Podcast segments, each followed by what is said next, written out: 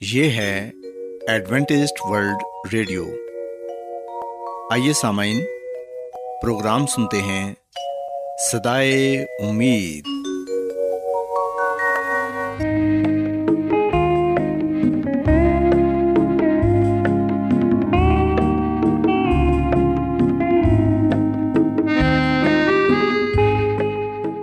سامعین، پروگرام سدائے امید کے ساتھ میں آپ کی میزبان فرا سلیم اور صادق عبداللہ خان آپ کی خدمت میں حاضر ہیں۔ ہماری طرف سے آپ تمام سامعین کی خدمت میں آداب۔ سامعین امید کرتے ہیں کہ آپ سب خدا تعالیٰ کے فضل و کرم سے خیریت سے ہیں۔ اور ہماری یہ دعا ہے کہ آپ جہاں کہیں بھی رہیں خدا مند خدا آپ کے ساتھ ہوں اور آپ کی حفاظت اور رہنمائی کریں۔ سامعین اس سے پہلے کہ آج کے پروگرام کو شروع کیا جائے آئیے پہلے پروگرام کی تفصیل سن لیں۔ پروگرام کا آغاز ایک گیت سے ہوگا اور اس کے بعد آپ کی صحت کو بہتر بنانے کے لیے صحت کا پروگرام تندرستی ہزار نعمت پیش کیا جائے گا۔ اور سامعین، پروگرام کے آخر میں خدا تعالیٰ کے پاکلام سے پیغام پیش کیا جائے گا۔ اور اس کے علاوہ پروگرام میں روحانی گیت بھی شامل کیے گئے ہیں۔ تو سامعین، آئیے آغاز اس خوبصورت گیت سے کرتے ہیں۔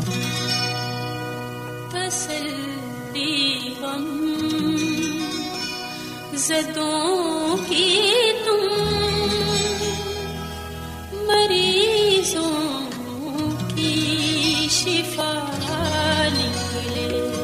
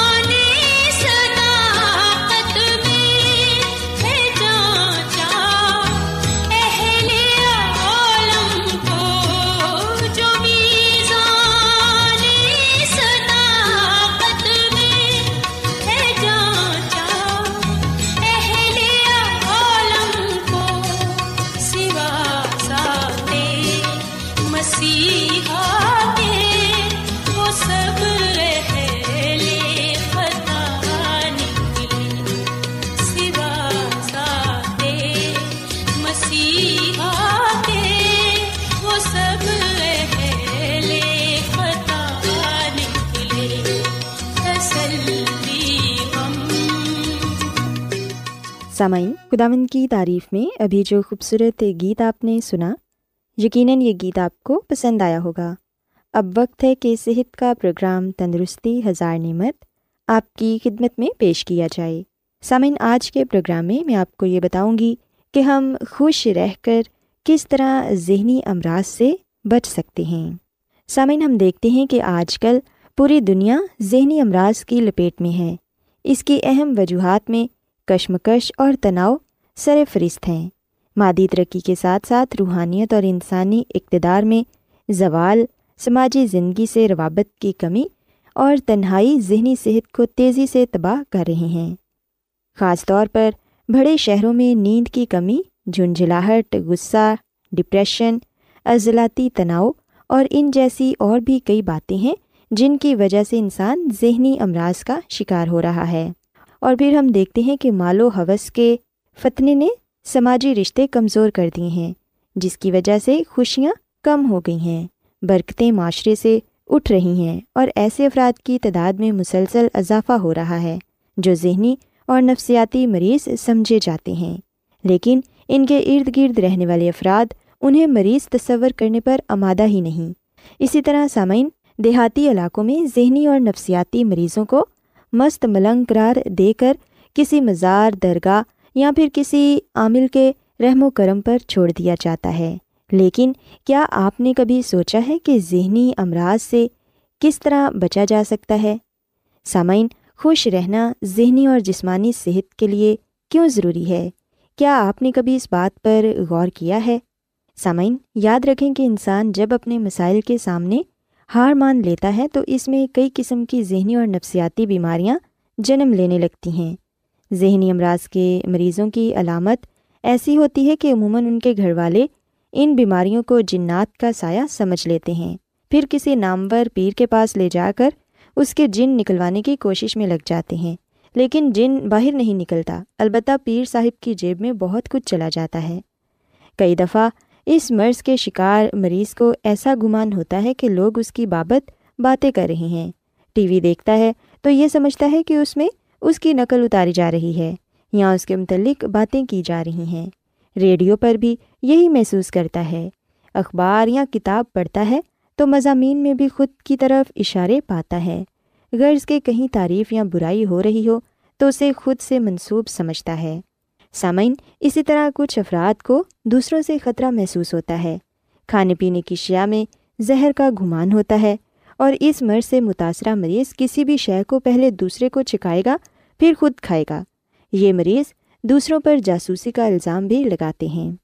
سامعین، یہ چند ایک مثالیں ہیں جن کے متعلق عموماً معاشرے میں جنات کے سائے کی باتیں کی جاتی ہیں۔ حالانکہ یہ مکمل طور پر ذہنی اور نفسیاتی عوارض ہیں۔ ایسے افراد کی طرف دھیان دیا جائے اور ان کا مکمل علاج اور معالجہ کرایا جائے۔ تو یہ بھی معاشرے کے دیگر صحت مند لوگوں کی طرح خوش و خرم زندگی گزار سکتے ہیں۔ ویسے بھی ہمارے ملک میں ذہنی اور جسمانی امراض میں گرفتار مریضوں کی تعداد اتنی نہیں، جتنی خوف، تفکرات، حسد اور بدلہ لینے کی کوشش رکھنے والے لوگوں کی ہوتی ہے۔ سامعین، ہم دیکھتے ہیں کہ آج کل کم عمر میں ہی ہائی بلڈ پریشر، ذیابطس، ہارٹ اٹیک، بے خوابی، السر، اعصابی کمزوری اور اس طرح کے کئی دوسرے امراض نظر آتے ہیں۔ بہت سے ذہنی اور جذباتی عوامل بھی انسانی جسم کو متاثر کرتے ہیں۔ جیسے بہت زیادہ فکر مندی اور تفشیش کی صورت میں میدے کا مرض اور السر ہو جاتا ہے۔ خوف اور صدمے سے انسان پر غشی تاری ہو جاتی ہے اور ذہنی تناؤ کے سبب سر درد رہنے لگتا ہے۔ بہت زیادہ غصے میں رہنے سے ہائی بلڈ پریشر کا مرض لاحق ہو جاتا ہے۔ سامن، یہ سب خطرناک امراض ہیں۔ اس کے علاوہ ہم دیکھتے ہیں کہ بہت زیادہ فکر مندی جلد پر جھریاں نمایاں کرتی ہے اور انسان کے بال وقت سے پہلے ہی سفید ہو جاتے ہیں جبکہ پریشانیاں نظام ہضم میں بگاڑ بھی پیدا کرتی ہیں۔ سامعین، وہ افراد جو تھوڑی سی بیماری سے بہت زیادہ پریشان ہو کر اسے ذہن پر طاری کر لیتے ہیں، وہ دیر سے صحت یاب ہوتے ہیں۔ جبکہ وہ لوگ جو بیماری کو اپنے اوپر سوار نہیں ہونے دیتے، وہ بہت جلد یا کئی بار بغیر کسی دوا کے ٹھیک ہو جاتے ہیں۔ وجہ یہی ہے کہ بیماری کو سوار کرنے سے قوت مدافعت کمزور ہو جاتی ہے، جس کی وجہ سے انسانی جسم صحت مندی کی طرف راغب ہونے میں دیر لگاتا ہے۔ جبکہ بیماری کو اپنے اوپر طاری نہ کیا جائے تو قوت مدافعت مضبوط رہتی ہے، جس کی وجہ سے بیمار جسم جلد ٹھیک ہو جاتا ہے۔ یاد رکھیں کہ زندگی گزارنے کے لیے ہمیشہ پر امید اور مثبت انداز اختیار کریں۔ وہم اور نا امیدی کی کیفیت انسان کو کمزور کر دیتی ہے، جس کی وجہ سے انسان کا جسم بیماریوں کا گڑھ بن جاتا ہے۔ سامعین، ذہنی اور نفسیاتی صحت برقرار رکھنے کے لیے چند اصول ہیں جو انسانی صحت کے لیے نہایت ہی مفید ثابت ہو سکتے ہیں۔ اگر آپ یہ چاہتے ہیں کہ آپ اس بیماری سے نجات پا سکیں، تو پھر ان اصولوں پر ضرور عمل پیرا ہوں۔ یاد رکھیں کہ ہر انسان کو چوبیس گھنٹوں کے دوران آٹھ گھنٹے کی نیند لازمی لینی چاہیے تاکہ دن بھر کی تھکاوٹ دور ہو سکے اور جسم کھوئی ہوئی توانائی حاصل کر سکے۔ اس کے علاوہ سامعین، ہر کھانا آرام اور سکون سے کھائیں، چاہے وہ ناشتہ ہو، دوپہر کا کھانا ہو یا پھر رات کا کھانا ہو۔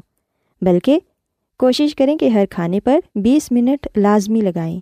غصہ، حسد اور کینہ جیسی بری عادات انسان کی زندگی کو دھیمک کی طرح چاٹ جاتی ہیں۔ ان سے ہمیشہ گریز کریں۔ گھر کے اندر دفتر اور معاشرے میں ملنے جلنے والوں سے ہمیشہ خوش اسلوبی اور محبت سے ملیں۔ چھوٹی موٹی باتوں پر درگزر کریں اور ہر بات کو اپنے ذہن پر سوار نہ کریں۔ اگر کوئی تکلیف دہ واقعہ پیش آ جائے تو فوری طور پر اسے بھلانے کی کوشش کریں۔ معاف کرنا اور درگزر کرنا سب سے بہترین عمل ہے۔ اس کی عادت ڈالیں کہ اسی کی بدولت انسان ذہنی اور جسمانی طور پر صحت مند رہتا ہے۔ کسی کو بھی کمتر نہ جانیں بلکہ ہر فرد کی بات کو تسلی اور تحمل سے سنیں اور فیصلہ اپنے ضمیر کے مطابق کریں۔ سامعین، بے مقصد باتوں، مذہبی اور سیاسی بحث و مباحثے سے دور رہیں۔ خوش آمد، نہ خود پسند کریں اور نہ ہی دوسروں کی خوش آمد کریں۔ ایک وقت میں بہت سے کاموں کو انجام دینے سے بھی گریز کریں۔ سامعین، اگر آپ ان چھوٹی چھوٹی باتوں پر عمل کریں گے، تو پھر یقیناً آپ ایک خوشگوار زندگی گزار سکیں گے۔ اور آخری اور سب سے ضروری بات یہ کہ خوش رہنا ذہنی اور جسمانی صحت کے لیے بہت ہی ضروری ہے۔ اس لیے خوش رہیں، تاکہ نہ صرف آپ ذہنی امراض سے بلکہ جسمانی امراض سے بھی محفوظ رہ پائیں۔ سوسامین میں امید کرتی ہوں کہ آج کا پروگرام آپ کو پسند آیا ہوگا۔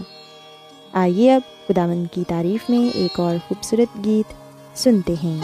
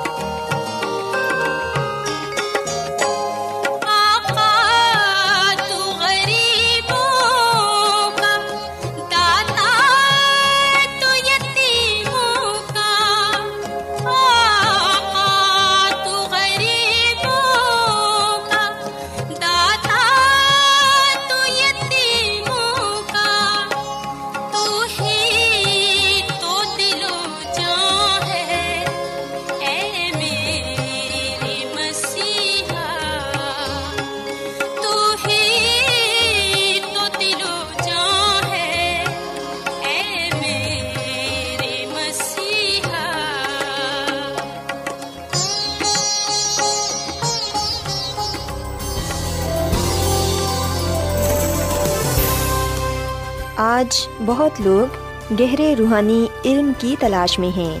وہ اس پریشان کن دنیا میں راحت اور خوشی کے خواہش مند ہیں۔ اور خوشخبری یہ ہے کہ بائبل مقدس آپ کی زندگی کے مقاصد کو ظاہر کرتی ہے۔ اے ڈبلیو آر پر ہم آپ کو خدا کا کلام سکھاتے ہیں، جو اپنی گواہی آپ ہے۔ خط لکھنے کے لیے آپ ہمارا پتہ نوٹ کر لیں۔ انچارج پروگرام سدائی امید، پوسٹ باکس نمبر بتیس، لاہور، پاکستان۔ اور ہمارا ای میل ایڈریس ہے Urdu at A W R dot O R G. سامعین، آپ ہمارا پروگرام انٹرنیٹ پر بھی سن سکتے ہیں۔ ہماری ویب سائٹ ہے W W W dot A W R dot O R G. سامعین، اب وقت ہے کہ کلام کا بکیا حصہ پیش کیا جائے۔ سو آئیے خداوند کے خادم عظمت ایمینول سے پیغام سنتے ہیں۔ سو مسیح میں میرے عزیزو، پاک ترین مقام میں جو سب سے اہم چیز ہوتی تھی، وہ عہد کا صندوق تھی۔ عہد کے صندوق میں خدا کے دس احکام ہوتے تھے اور پھر من سے بھرا ہوا مرتبان اور ہارون کا آسا۔ خدا کا کلام ہمیں یہ بات بتاتا ہے کہ عہد کے صندوق پر خدا کا نور چمکتا، خدا کا جلال ظاہر ہوتا۔ سو عہد کا صندوق خدا کے حضوری کا معموری کا نشان تھا۔ اور کفارے کے دن مقدس کو پاک صاف کیا جاتا تھا، مقدس کی صفائی کی جاتی تھی۔ دوسرے لفظوں میں اسے عدالت کا دن بھی کہا جاتا تھا۔ اور سال میں ایک مرتبہ سردار کاہن پاک ترین مقام میں داخل ہوتے۔ اس دن دو بکرے خدا کے حضور پیش کیے جاتے۔ پھر ان پر کرا ڈالا جاتا۔ ایک خدا کے لیے اور ایک عزازیل کے لیے۔ جو بکرا خدا کے لیے ہوتا، اسے قربان کیا جاتا۔ اس کا خون پاک ترین مقام میں لے کر جایا جاتا۔ عہد کے صندوق پر اس خون کو لگایا جاتا۔ جبکہ جو عزازیل کے لیے بکرا ہوتا تھا، اسے ذبح نہیں کیا جاتا تھا، بلکہ اسے جنگل بیابان میں چھوڑ دیا جاتا تھا اور یہ شیطان کے علامہ ٹھہرتا۔ جو بکرا خدا کے لیے ہوتا جس کو ذبح کیا جاتا، وہ علامتی طور پر مسی کی طرف اشارہ کرتا تھا، جو ہمارے گناہوں کو کفارا ہے۔ سو مسیح میں میرے عزیزو، جب ہم مقدس اور مقدس کی خدمات پر غرخوز کرتے ہیں، تو اس وقت ہم نجات کے منصوبے کو سمجھنے والے اور جاننے والے بنتے ہیں۔ خدا کا کلام ہمیں بتاتا ہے کہ ہر اسرائیلی کو اپنے دل کا جائزہ لینا ہوتا تھا۔ سب سے پہلے وہ اپنے دل کا جائزہ لیتا اور جب وہ محسوس کرتا، اسے احساس ہوتا کہ اس نے گناہ کیا ہے، تو پھر وہ ایک معصوم جانور قربانی کے لیے لے کر جاتا۔ مسیح میں میرے عزیزو، مقدس کی عبادت کے دو حصے تھے۔ ایک روزانہ کی عبادت اور دوسری سالانہ۔ روزانہ کی عبادت سوختنی قربانی کے مذبح پر مقدس کے صحن میں پاک مکان میں ادا کی جاتی تھی، جبکہ سالانہ عبادت پاک ترین مقام میں ادا ہوتی تھی۔ صرف سال میں ایک مرتبہ کاہن اس میں داخل ہو سکتا تھا، اور وہ بھی نہایت خبرداری اور نہایت سنجیدہ تیاری کرنے کے بعد۔ روزانہ کی عبادت، صبح و شام کی سوختنی قربانی، سونے کی قربان گاہ پر خوشبودار بخور کی قربانی اور شخصی گناہوں کے لیے خاص قربانیوں پر مشتمل تھی۔ ہر صبح و شام ایک برا سوختنی قربانی کے لیے قربان گاہ پر چڑھایا جاتا تھا اور اس کے ساتھ اس کی مقررہ نظر کی قربانیاں چڑھائی جاتی تھیں۔ سو مسیح میں میرے عزیز و سال میں ایک دفعہ کفارے کے دن سردار کاہن مقدس کو پاک و صاف کرنے کی غرض سے پاک ترین مکان میں داخل ہوتا تھا۔ جب یہ کام وہاں ختم ہو جاتا تو سالانہ خدمت کا دور پایا تکمیل کو پہنچ جاتا تھا۔ سو مسیح میں میرے عزیز و اس سالانہ عبادت کے ذریعے لوگوں کو کفارے کے متعلق نہایت ضروری سچائیاں سکھائی جاتی تھیں۔ خطا کی قربانی میں جو سال کے دوران میں چڑھائی جاتی تھیں گناہ گار کے بدلے میں ایک عفظی قبول کر لیا جاتا تھا، لیکن اس جانور کا خون گناہ کا پورا کفارہ نہ دیتا تھا۔ یہ تو فقط ایک ذریعہ تھا، جس سے گناہ مقدس میں منتقل ہو جاتا تھا۔ برے کا خون پیش کرنے سے اس بات کو تسلیم کیا جاتا کہ ہم گناہ گار ہیں۔ اور پھر اپنا ایمان خدا مدیس مسیح پر ظاہر کیا جاتا جو دنیا کا گناہ اٹھا لے جاتا ہے۔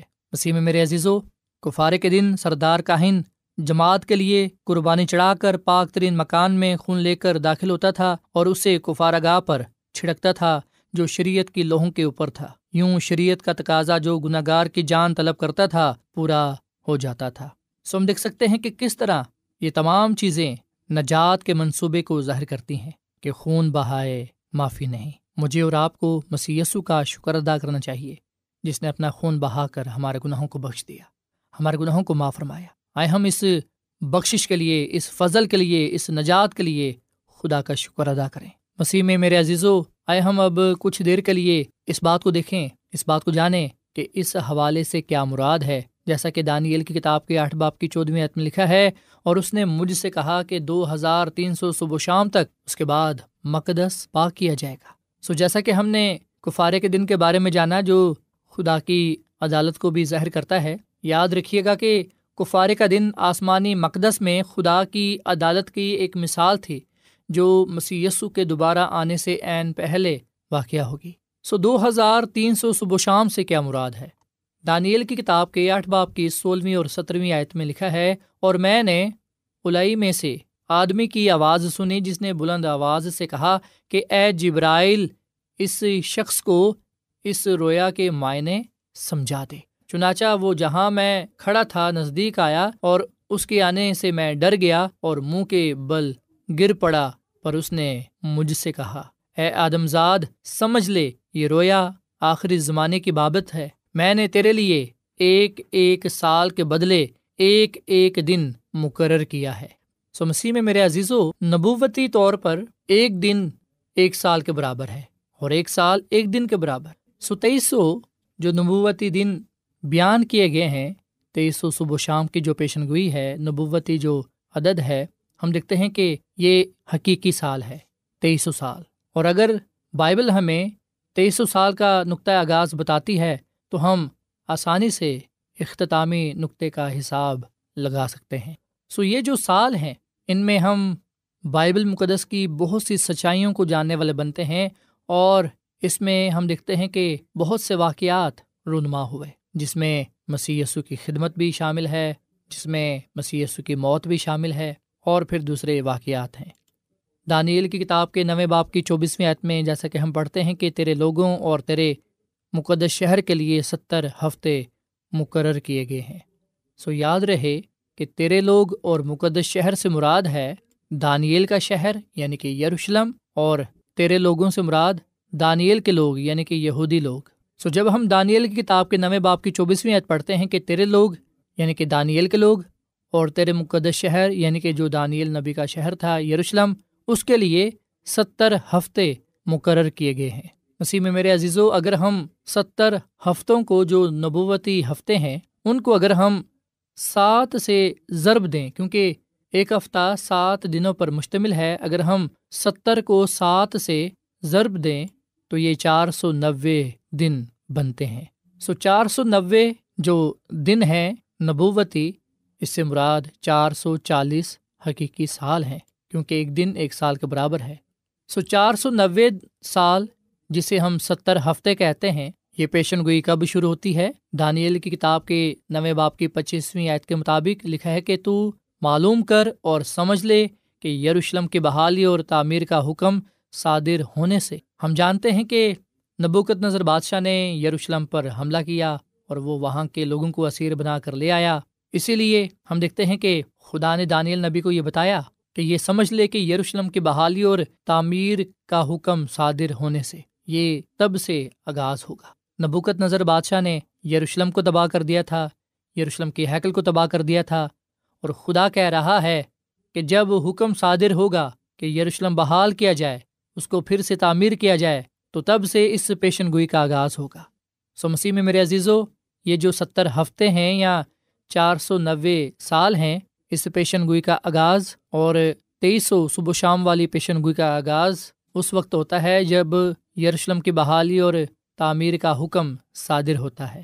دانیل کی کتاب کے نویں باپ کی پچیسویں عتم لکھا ہے کہ ممسو فرما روا تک سات ہفتے اور باسٹھ ہفتے ہوں گے تب پھر بازار تعمیر کیے جائیں گے اور فصیل بنائی جائے گی مگر مصیبت کے ایام میں۔ سو یاد رکھیے گا چار سو ستاون قبل مسیح میں فرمان جاری کیا گیا۔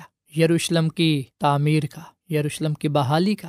اور یہ حکم اور تکشتہ بادشاہ کی طرف سے چار سو ستاون قبل مسیح میں جاری ہوا۔ اس سے یہودیوں کو عذرا نبی کی قیادت میں یروشلم کو دوبارہ تعمیر کرنے کی اجازت ملی۔ اور اس بات کا ذکر ہم عذرا نبی کتاب کے ساتھ میں باپ میں پاتے ہیں۔ سامعین، کلام کا بکیا حصہ کل پیش کیا جائے گا۔ امید کرتے ہیں کہ آج کے پیغام کے وسیلے سے آپ نے برکت پائی ہوگی۔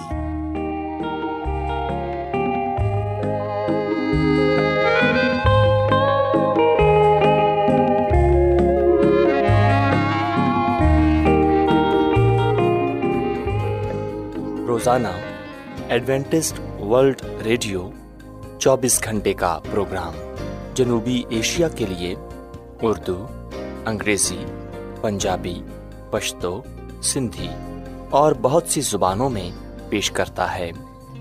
صحت، متوازن خوراک، تعلیم، خاندانی زندگی اور بائبل مقدس کو سمجھنے کے لیے ایڈوینٹسٹ ورلڈ ریڈیو ضرور سنیے۔